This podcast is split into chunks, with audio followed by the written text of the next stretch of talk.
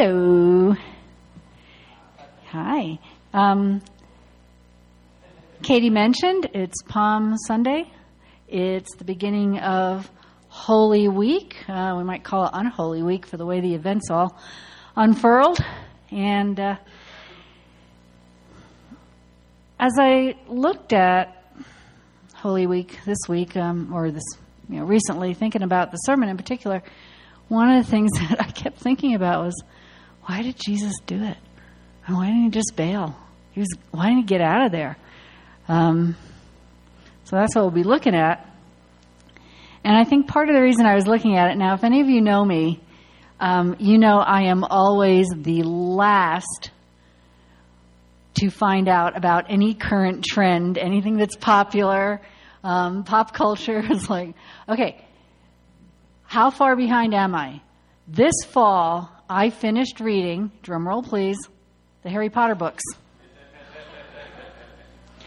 Thank you. This winter, I watched the movies. So, yeah, um, anything more contemporary than that, I'll catch up with in a few years probably. But one of the things that I, I don't know, I had no good reason for not having read them or watched them earlier, um, none whatsoever. And so I was really, I'm like one of those newbies who's been totally gripped by it now. I love the way the author took Harry Potter through his teen years. He starts out so nice and innocent at age 11, and he goes through all this angst, and he's about 15, and he finally, you know, turns out to be a pretty decent man when he's like 17, 18 by the end of the book. But you see, you see him going through all this. You see that he's fallen, that he has doubts, he has insecurities, and he keeps putting his trust in Dumbledore, and I, I also love the way she gives people names that kind of describe their characters, like Snape and Dumbledore, Dumbledore, Dumbledore, Dumbledore. It, you know, so Harry Potter keeps putting his faith in this fallen hero who himself has inconsistencies and is flawed and is a guilt-ridden figure. And okay, so I'm a decade behind in the analogy. Sorry, folks, that's that's me. It's one of my endearing qualities that you can go home and laugh at. But the thing is, Hollywood knows they've learned over the decades, uh, since you know the black and whites that I remember as a child, almost, that we want heroes that exhibit some humanity. Um, superheroes are fine, but even our superheroes have to have some flaws and inconsistencies and some little bit of human quality about them because we want to connect and we want to think maybe somehow I could be that hero. Maybe. Um, but you know, Hollywood seldom shows up when I actually have to confront my boss about something. And Hollywood isn't there when, you know, I get in a a snit with somebody. Hollywood's not there to give me superhuman strength when I'm walking down the street and I hear somebody screaming and I've got to decide right then, am I going to get involved or am I going to keep walking? Um, other long term situations like, how do I be the hero when my friend's going to be going through this addiction recovery or through this recovery from an injury or a disease for years? Uh, where am I going to get the, the stamina to help them walk through that? So whether it's something I have to work on immediately, I mean, an immediate decision to get involved or not, or whether or not I'm being asked to get in the long haul, there, I just keep thinking, where do people get the, the courage and the stamina and the perseverance to just go through it? And then I get back to Jesus, and it's like, there are so many times just in this last week in his life where he could have just said, See you guys, I am out of here. I'm not going through this. You got to be. No, not going to do it. There are so many vulnerable points, and yet he just kept going and going, going through it. And I, I want us tonight to just think about this human side of Jesus. Now, obviously he's God, and we know from the Gospels that he knew what was coming up. I mean, on several occasions, he tried to tell his disciples, I am going to suffer. I am going to die. I am going to be raised again. And they, they just wouldn't have it. They weren't getting it at all. So I, but there's something that still he was he was human because we'll see he shed tears he shed blood um, his sweat as like blood. He was obviously in some human capacity really grieved and gripped. And i think he he could have just said no I, I quit at several points. Because if there's nothing in his story that we can learn from or grasp or take courage from ourselves, we might as well just think of it as a fairy tale and toss it aside. If we put him so high up on a pedestal, there's nothing for us in this to learn. Yeah, why bother? So, I want to take us on a great romp through Holy Week here. Um, maybe because some of us are kind of new to the faith, or we've never actually put it all in perspective about what happened on each day of this week and look at some of the points at which he just could have said, Oh, I see what's going on here and I'm out. So let's take a quick romp through Holy Week. Starts with today, Palm Sunday. That was the day that Jesus fulfilled yet another prophecy of coming into Jerusalem, and his disciples, the 12 who were with him, and the crowds around him thought, This is it. Here he comes pretty soon we're going to overthrow Rome. We don't know how he's going to do it, but we're taking our country back over again. Luke 19 says they brought the colt to Jesus, they threw their cloaks on the coat and they put Jesus on it, and he went along and people spread their cloaks on the road as a, to make like a red carpet for him. And when he came near the place where the road goes down the Mount of Olives, the whole crowd of disciples began joyfully to praise God in loud voices for all the miracles they had seen. Blessed is the King who comes in the name of the Lord. Peace on heaven and glory in the highest. And he could have just stopped right there and said, Look, I am not coming to be the king. And if you think there's going to be a revolution this week, you're wrong. You guys have it so wrong, forget it. I think he could have bailed at that point. Because immediately some of the Pharisees, the religious leaders in the crowd said to him, Teacher, tell your, rebuke your disciples. And he says, I tell you, if they keep quiet, the stones will cry out. And rather than bailing, he's saying, Oh no, this is going to happen, and you're going to hear this message, and you are going to see the miracles of God. But the chapter goes on to say every day he was teaching in the temple, but the chief priests and the teachers of the law and the leaders among the people were trying to kill him they could not find any way to do this because of all the, all the people hung on his words. Next chapter picks it up again. Keeping a close watch on him, they sent spies who pretended to be sincere. They hoped to catch Jesus in something he said so they might hand him over to the power and authority of the governor. And if you've ever been in a situation where you have to be so guarded and careful of every word you say, Maybe you're going to tick off a partner or a spouse and they're just going to blow on you if you look at them wrong. Or maybe as we see constantly in our papers on radio or whatever, you know, some, no matter what a politician says, somebody's going to get all over their case. And that constant vigilance can be exhausting. And I'm not, I am surprised that at some point he didn't just didn't say, forget it. Forget the teaching. Forget this. I'm out of here. You guys, I'm not going to live under this tension. But he kept going.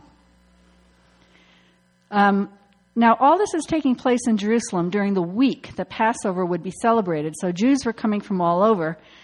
And there were some Greek Jews who weren't up on the latest news, apparently, of what, you know, what was going on with this Jesus character and stuff. And so they were talking to him, and he was trying to explain to them about the need for him to suffer and die and here's where we see one of Jesus' human vulnerable moments when he says, Now my soul is troubled. And what shall I say? Father, save me from this hour? No, it was for this very reason I came to this hour. Father, glorify your name. And can you see the introspection there? Where the human Jesus is saying, What, am I going to do? I, I know my Father's will, but I know what's ahead. And I know my Father is loving and gracious, but I know this is His will. And to me, there's a connection point with this troubling and troubled introspection here. And then the betrayals that go on during the week that Jesus knows about because of his divinity, but didn't act on even in his humanity. Then Satan entered Judas, called Iscariot, one of the twelve. And Judas went to the chief priests and officers of the temple guard and discussed with them how he might betray Jesus. They were delighted and agreed to give him money. He consented and watched for an opportunity to hand Jesus over to them when no crowd was present. Now it intrigues me, there's nowhere in here, like Hollywood would have had Judas backed into a corner with some big thug staying there you're gonna, and saying, You're going to help us or else. There is nothing here to suggest that anyone threatened or blackmailed or cajoled Judas. This was his idea. He went to them, knowing they wanted Jesus, stopped. For 30 stinking pieces of silver, he went there to the high priest and the religious authorities and agreed to turn Jesus over to set up the scene so they could get him. This is one of the guys who's traveled with Jesus for three years, day in, day out, day in, day out, across the country, saw the miracles, heard the teachings, and it's just a full on betrayal. And when your best friends bail on you, isn't it tempting to just throw it in, throw in the towel and say, forget it, I'm done? All the disciples were dense, at least, not all betraying, but all dense. Um, this is at the Last Supper on the Thursday of that week. One of the phrases that we hear there is that a dispute rose among them as to which one of them was to be considered the greatest. Because these guys are still thinking there's a kingdom coming. We're going to overthrow Rome. We're taking over. New rule. We're in charge. So I'm going to be. Th- I'm going to take this role. I'm going to take that role. They are so dense. And Jesus tries to explain this to him, and he again says, Look, you guys, that's not how it's coming down. I am going to suffer. I am going to die. I will be raised to life, but we're not having a new government now. So Simon Peter, who has um, very thoughtfully in the past tried to correct Jesus and say, no, this won't happen. Yeah, don't try to correct Jesus. He probably knows more than you, Peter. But Simon Peter replied, Well, Lord, I'm ready to go with you to prison and to death. This guy is so full of. Jesus answered, I tell you, Peter, before the rooster, rooster crows today, you'll deny me three times, three times that you even know me. And that happened. And imagine again sitting at dinner with your best friends. One of them gets up to go run an errand, and you know he's going to contact the, you know, the, the armies and the authorities. And the other one is getting a little bit tipsy here. So I'm going to go to prison with you. I'll die with you. And you're like, you're not, you're going to deny you even know me. And Jesus keeps going. They go out from the meal that they're having together. They go to the Garden of Gethsemane. This is uh, sort of on their way back to where they were staying. He settles all the disciples down, and they're just a little bit too tipsy and they're all falling asleep, but he, Jesus goes to pray. He withdrew about a stone's throw beyond them, knelt down, and prayed, Father, if you are willing, take this cup from me. Does that sound like somebody who's a little human there? But not my will, but yours be done. And an angel from heaven appeared to him and strengthened him. And being in anguish, he prayed more earnestly, and his sweat was like drops of blood falling to the ground. And this is a real thing. This is a medical condition that's been documented. Hematidrosis, when you are under such, such stress, emotionally or physically, blood vessel, internal blood vessels begin to break, and the blood comes out of the capillaries with your sweat.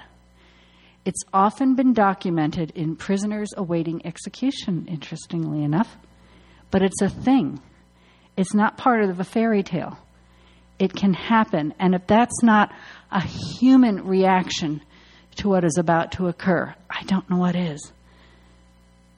So why didn't he just leave? Why didn't he just keep going back to the town where they were going to stay?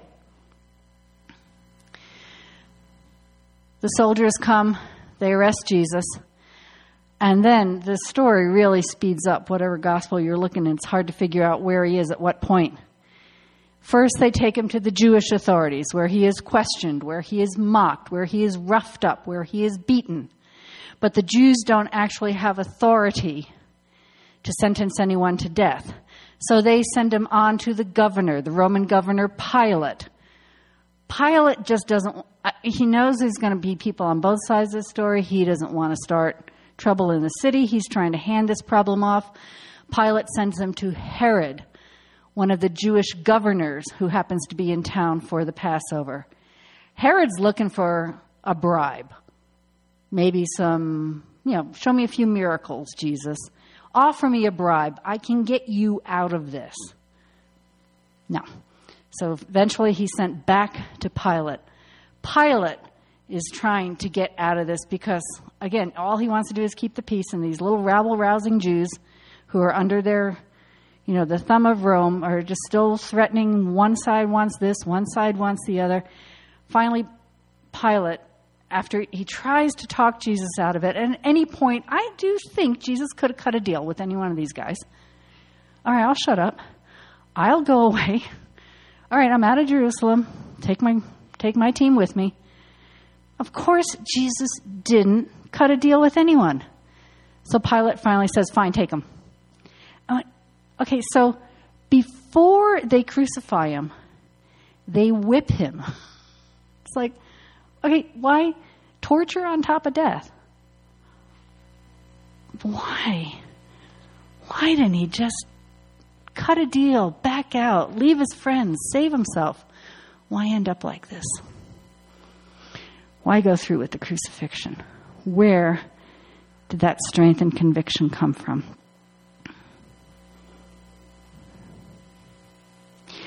He could have bailed at any point. He could have just said, You guys are so not worth it. I'm out of here.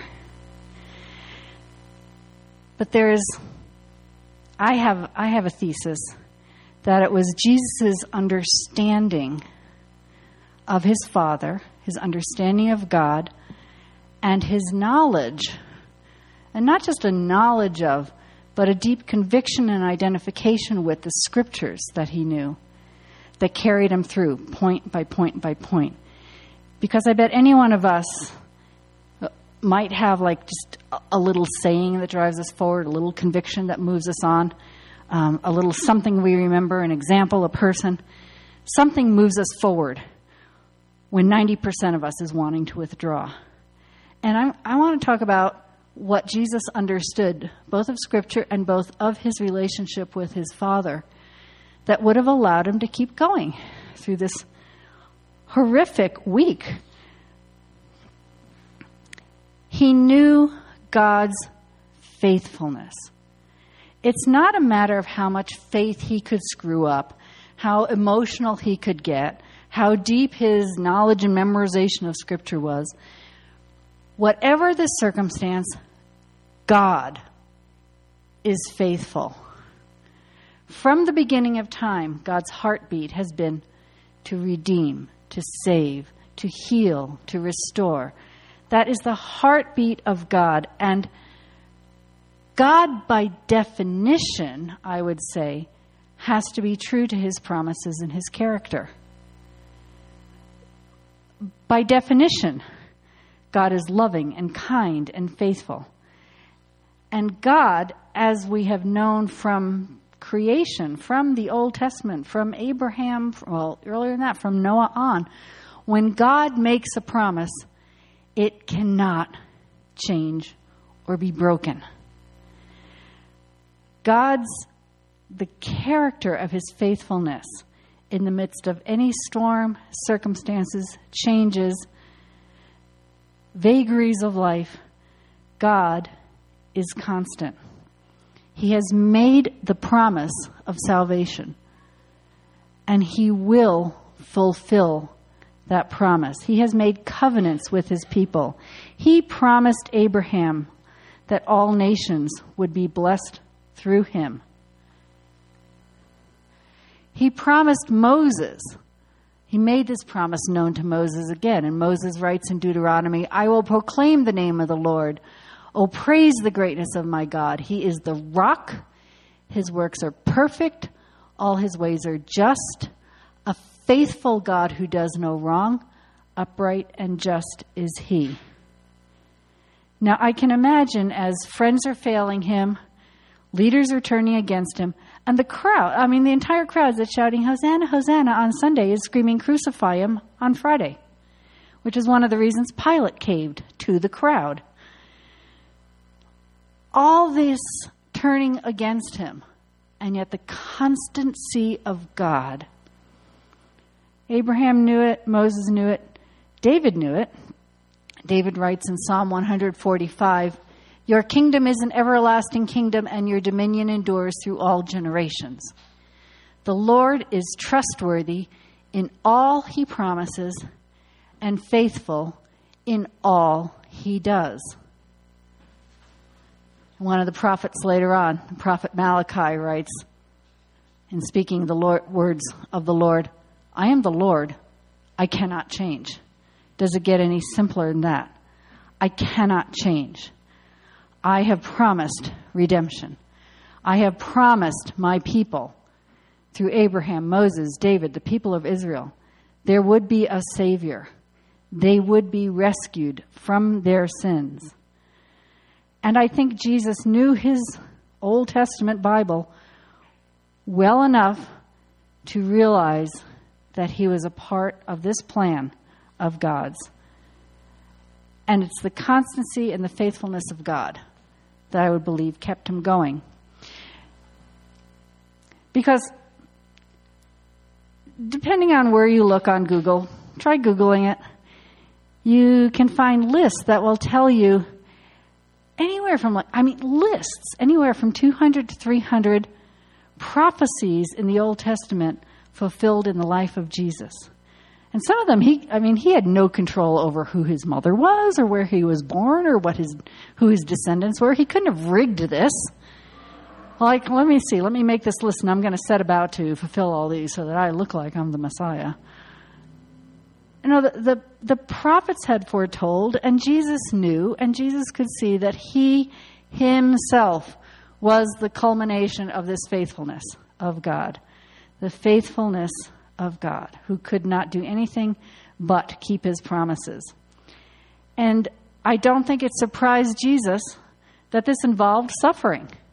And because in the midst of suffering, God is still in control. This was written by the prophet Jeremiah, probably as he went through the uh, burnt out city of Jerusalem after it had been taken over by the Babylonians I'm reading this thinking burnt out cities around the world today that have been taken over by rebel soldiers and invading forces. He writes, I remember my affliction and my wandering, the bitterness and the gall. I well remember them, and my soul is downcast within me. Yet this I call to mind, and therefore I have hope. Because of the Lord's great love, we are not consumed, for his compassions never fail. They are new every morning. Great is your faithfulness. And I can well believe that each step along the way of that horrible week, Jesus could remember that regardless of how things are falling apart around me, great is his faithfulness. God cannot change. God is not brought into existence by our democratic vote. The whole world could say they don't believe in him, and it's like a little child going, You can't see me. God exists and has to be true to his character. He cannot change, he will be faithful to his promises. And Jesus wasn't one to pick and choose out of scriptures and say, Well, I like that promise, but I don't like that prophecy and I think I'll follow that one. But I'm not getting involved in this one. I mean, we love to pick and choose the parts of Scripture and even the parts of God. You know, we, we love a loving God. A just God? A judging God? Mm-hmm. But Jesus knew his Father so well that he knew he had to take the entire character. But that character would include faithfulness and truth to his own promises. So, why are we so willing? I mean, I don't know if I'd go through this. I, I pretty much doubt I would have this kind of courage or stamina. I mean, I can barely make it through a small local event. I can barely make it through a couple months of struggle, much less a week like Jesus had. I'm more like this. I think, I think I'm strong. I think for us today, rather than focusing on the faithfulness of God and just resting on His character, we have been trained by our society to think, well, we have to be self sufficient. You want success, you make it for yourself. You see trouble coming, you better have the smarts to get out of it. We are we're bent away from even believing in the supernatural as if, well, if there's a God at all, He set the world in motion, but He's not involved today, so I have to take care of myself. And guess what?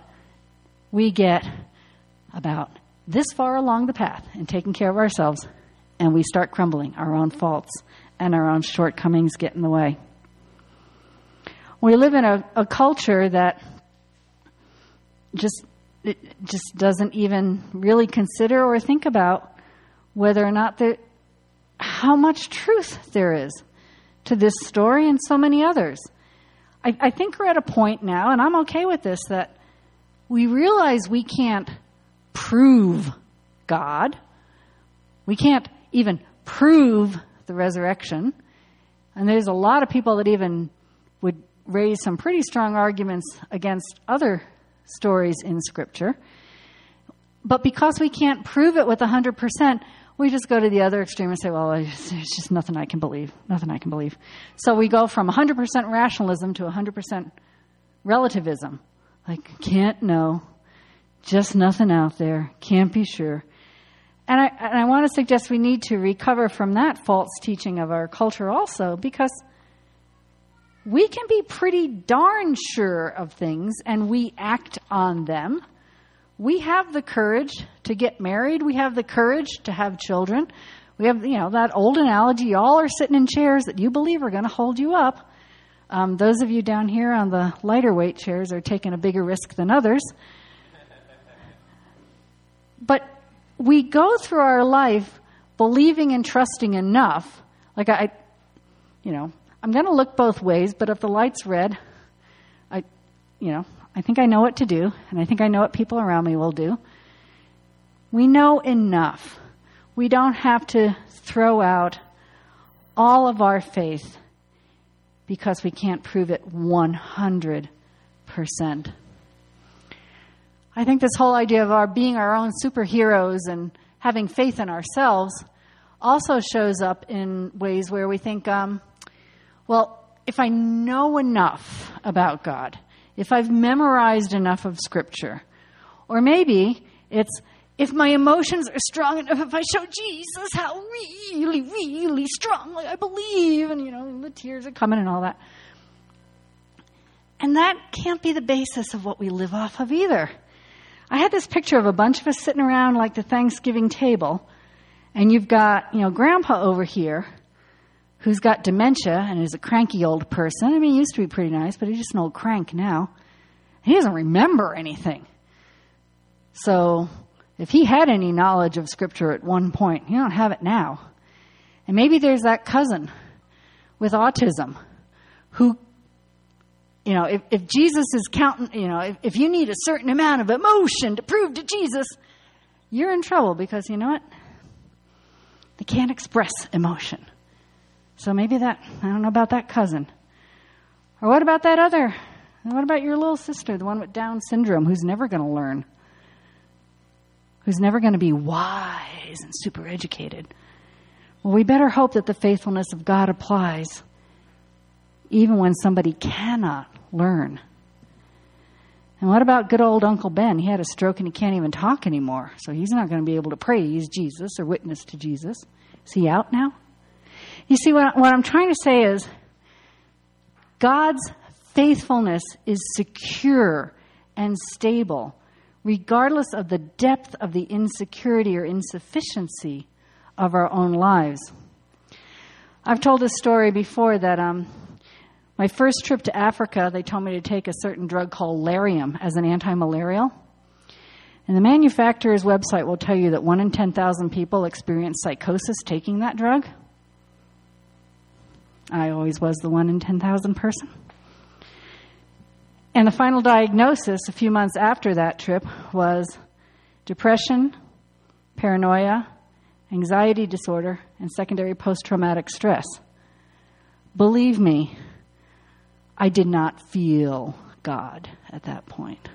I was feeling nothing. My memory had almost been wiped out. Craig can tell you some of the things that I did and didn't remember doing them. I mean, I'd call people to meetings and have no idea, no memory. They'd all be there and I'd be home.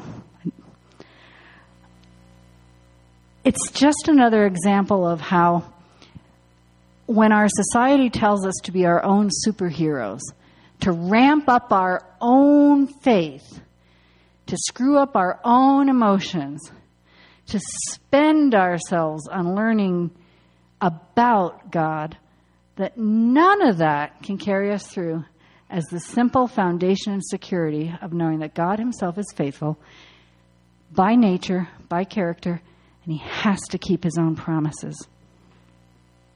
I think the fourth thing that keeps us from having that kind of faith that Jesus had is just a, it's a faulty theology. It just says, well, God is my buddy. He can't want me to suffer. Oh, man.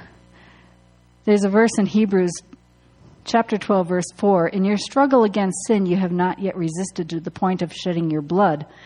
And I remember a friend reading that once and saying, Hell, I haven't even I haven't even suffered to point of my own convenience to resist sin. It's like, yeah, I, I don't even want to be incon. Surely a loving God wouldn't want to inconvenience me. Um, we will suffer, and nature suffers too as a result of the fall. And the Lord is in the process of redemption. But please don't think that God exempts us from what happens down here in this world. Do you remember that there was a meme going around some point where the guy is sitting with on the park bench with Jesus and the guy says, "Why do you allow all this suffering and poverty and famine and heartache in this world?" And Jesus looks at them and says, "I was just going to ask you the same question." The idea being that so much of what we suffer through is produced by the corporate sin around us and our sins toward each other. And we can't supersize our own emotions or intellect or willpower enough. But the faithfulness of God in his nature and character can carry us through. I would suggest that in order to follow Jesus in the life he has for us, um, in order to have a, a, a, a functioning, useful understanding of this airy fairy concept of God's faithfulness, there's, there's a few things we can do. And number one is just to begin to appreciate consistency. And again, we live in a culture that says every year you better upgrade it. And if it's not working 100%, throw it out. And I don't care if that's your phone or a marriage. We are so used to novelty and change that for me to stand here and say, isn't it great that God is consistent? It's like, that's as exciting as watching paint dry on the walls. But yet, I bet every one of us can think in life of an example where we are so glad that something stays the same. Maybe it's a Christmas tradition. Maybe it's going home again. Maybe it's your pet. We, we need to increase our appreciation of the very idea of consistency. Because we don't like being dependent on God. We would rather, we are constantly trying a new way to handle life ourselves. And it's just not, it just doesn't sound sexy to say, thank God for his consistency and his faithfulness. And then in persevering as Jesus did, we see that strength is built over time. There's simply no shortcut. So, you know, if you're if you're 25, don't beat yourself up for acting like you're 25. If you're 63, I'm not going to beat myself up for acting like I'm 63. This is a lifetime. Perseverance is the only way to grasp certain things that simply can't be picked out of a hat and applied immediately. So if it's hard today, get through today. If it's hard again tomorrow, get through tomorrow. The Apostle James put it this way. You know, and I kind of want to punch him in the face the way he starts out here. Consider it pure joy, my brothers and sisters, when you face trials of many kinds. You're right. Because the testing of your faith produces perseverance. Let perseverance finish its work so you may be mature and complete, not lacking anything. It's a it's a daily thing. And again, we love the novelty, we love the change, and something in us wells up to want to be our own messiahs rather than just concentrating on that foundation of the faithfulness of God. I've got this picture in my mind. The um, I went to a, I studied in Prague, and at one point they decided they were going to move this entire seminary from Prague to Amsterdam. Now, if you know anything about Amsterdam, it's absolutely flat there, maybe three feet above sea level, and the move of the seminary was very much delayed for a few years because before they could move the library, they had to totally reinforce the floors of the building they were going to put it in, or the whole thing just would have sunk right down. Um, you know, that's that's how shallow the table was on which you could build land there, and the weight of a library would have sunk the building, which I always found kind of amusing.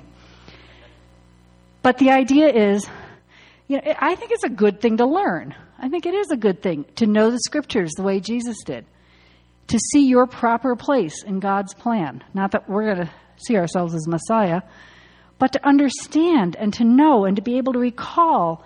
If you love somebody, you want to know them, every little detail of their being. Do we do that with God? But that foundation, under it all, the attributes of God and His faithfulness. We can see, I mean, there's examples throughout history. You know, if you don't want to go all the way back to Jesus or even other biblical figures, you can look at early martyrs. You can look at um, people who translated the Bible into English, like John Wycliffe, and were burned at the stake for translating the Bible into English. William Wilberforce, I mean, he's a great example of someone who persisted and persevered because of his faith in God, despite the opposition in trying to end slavery.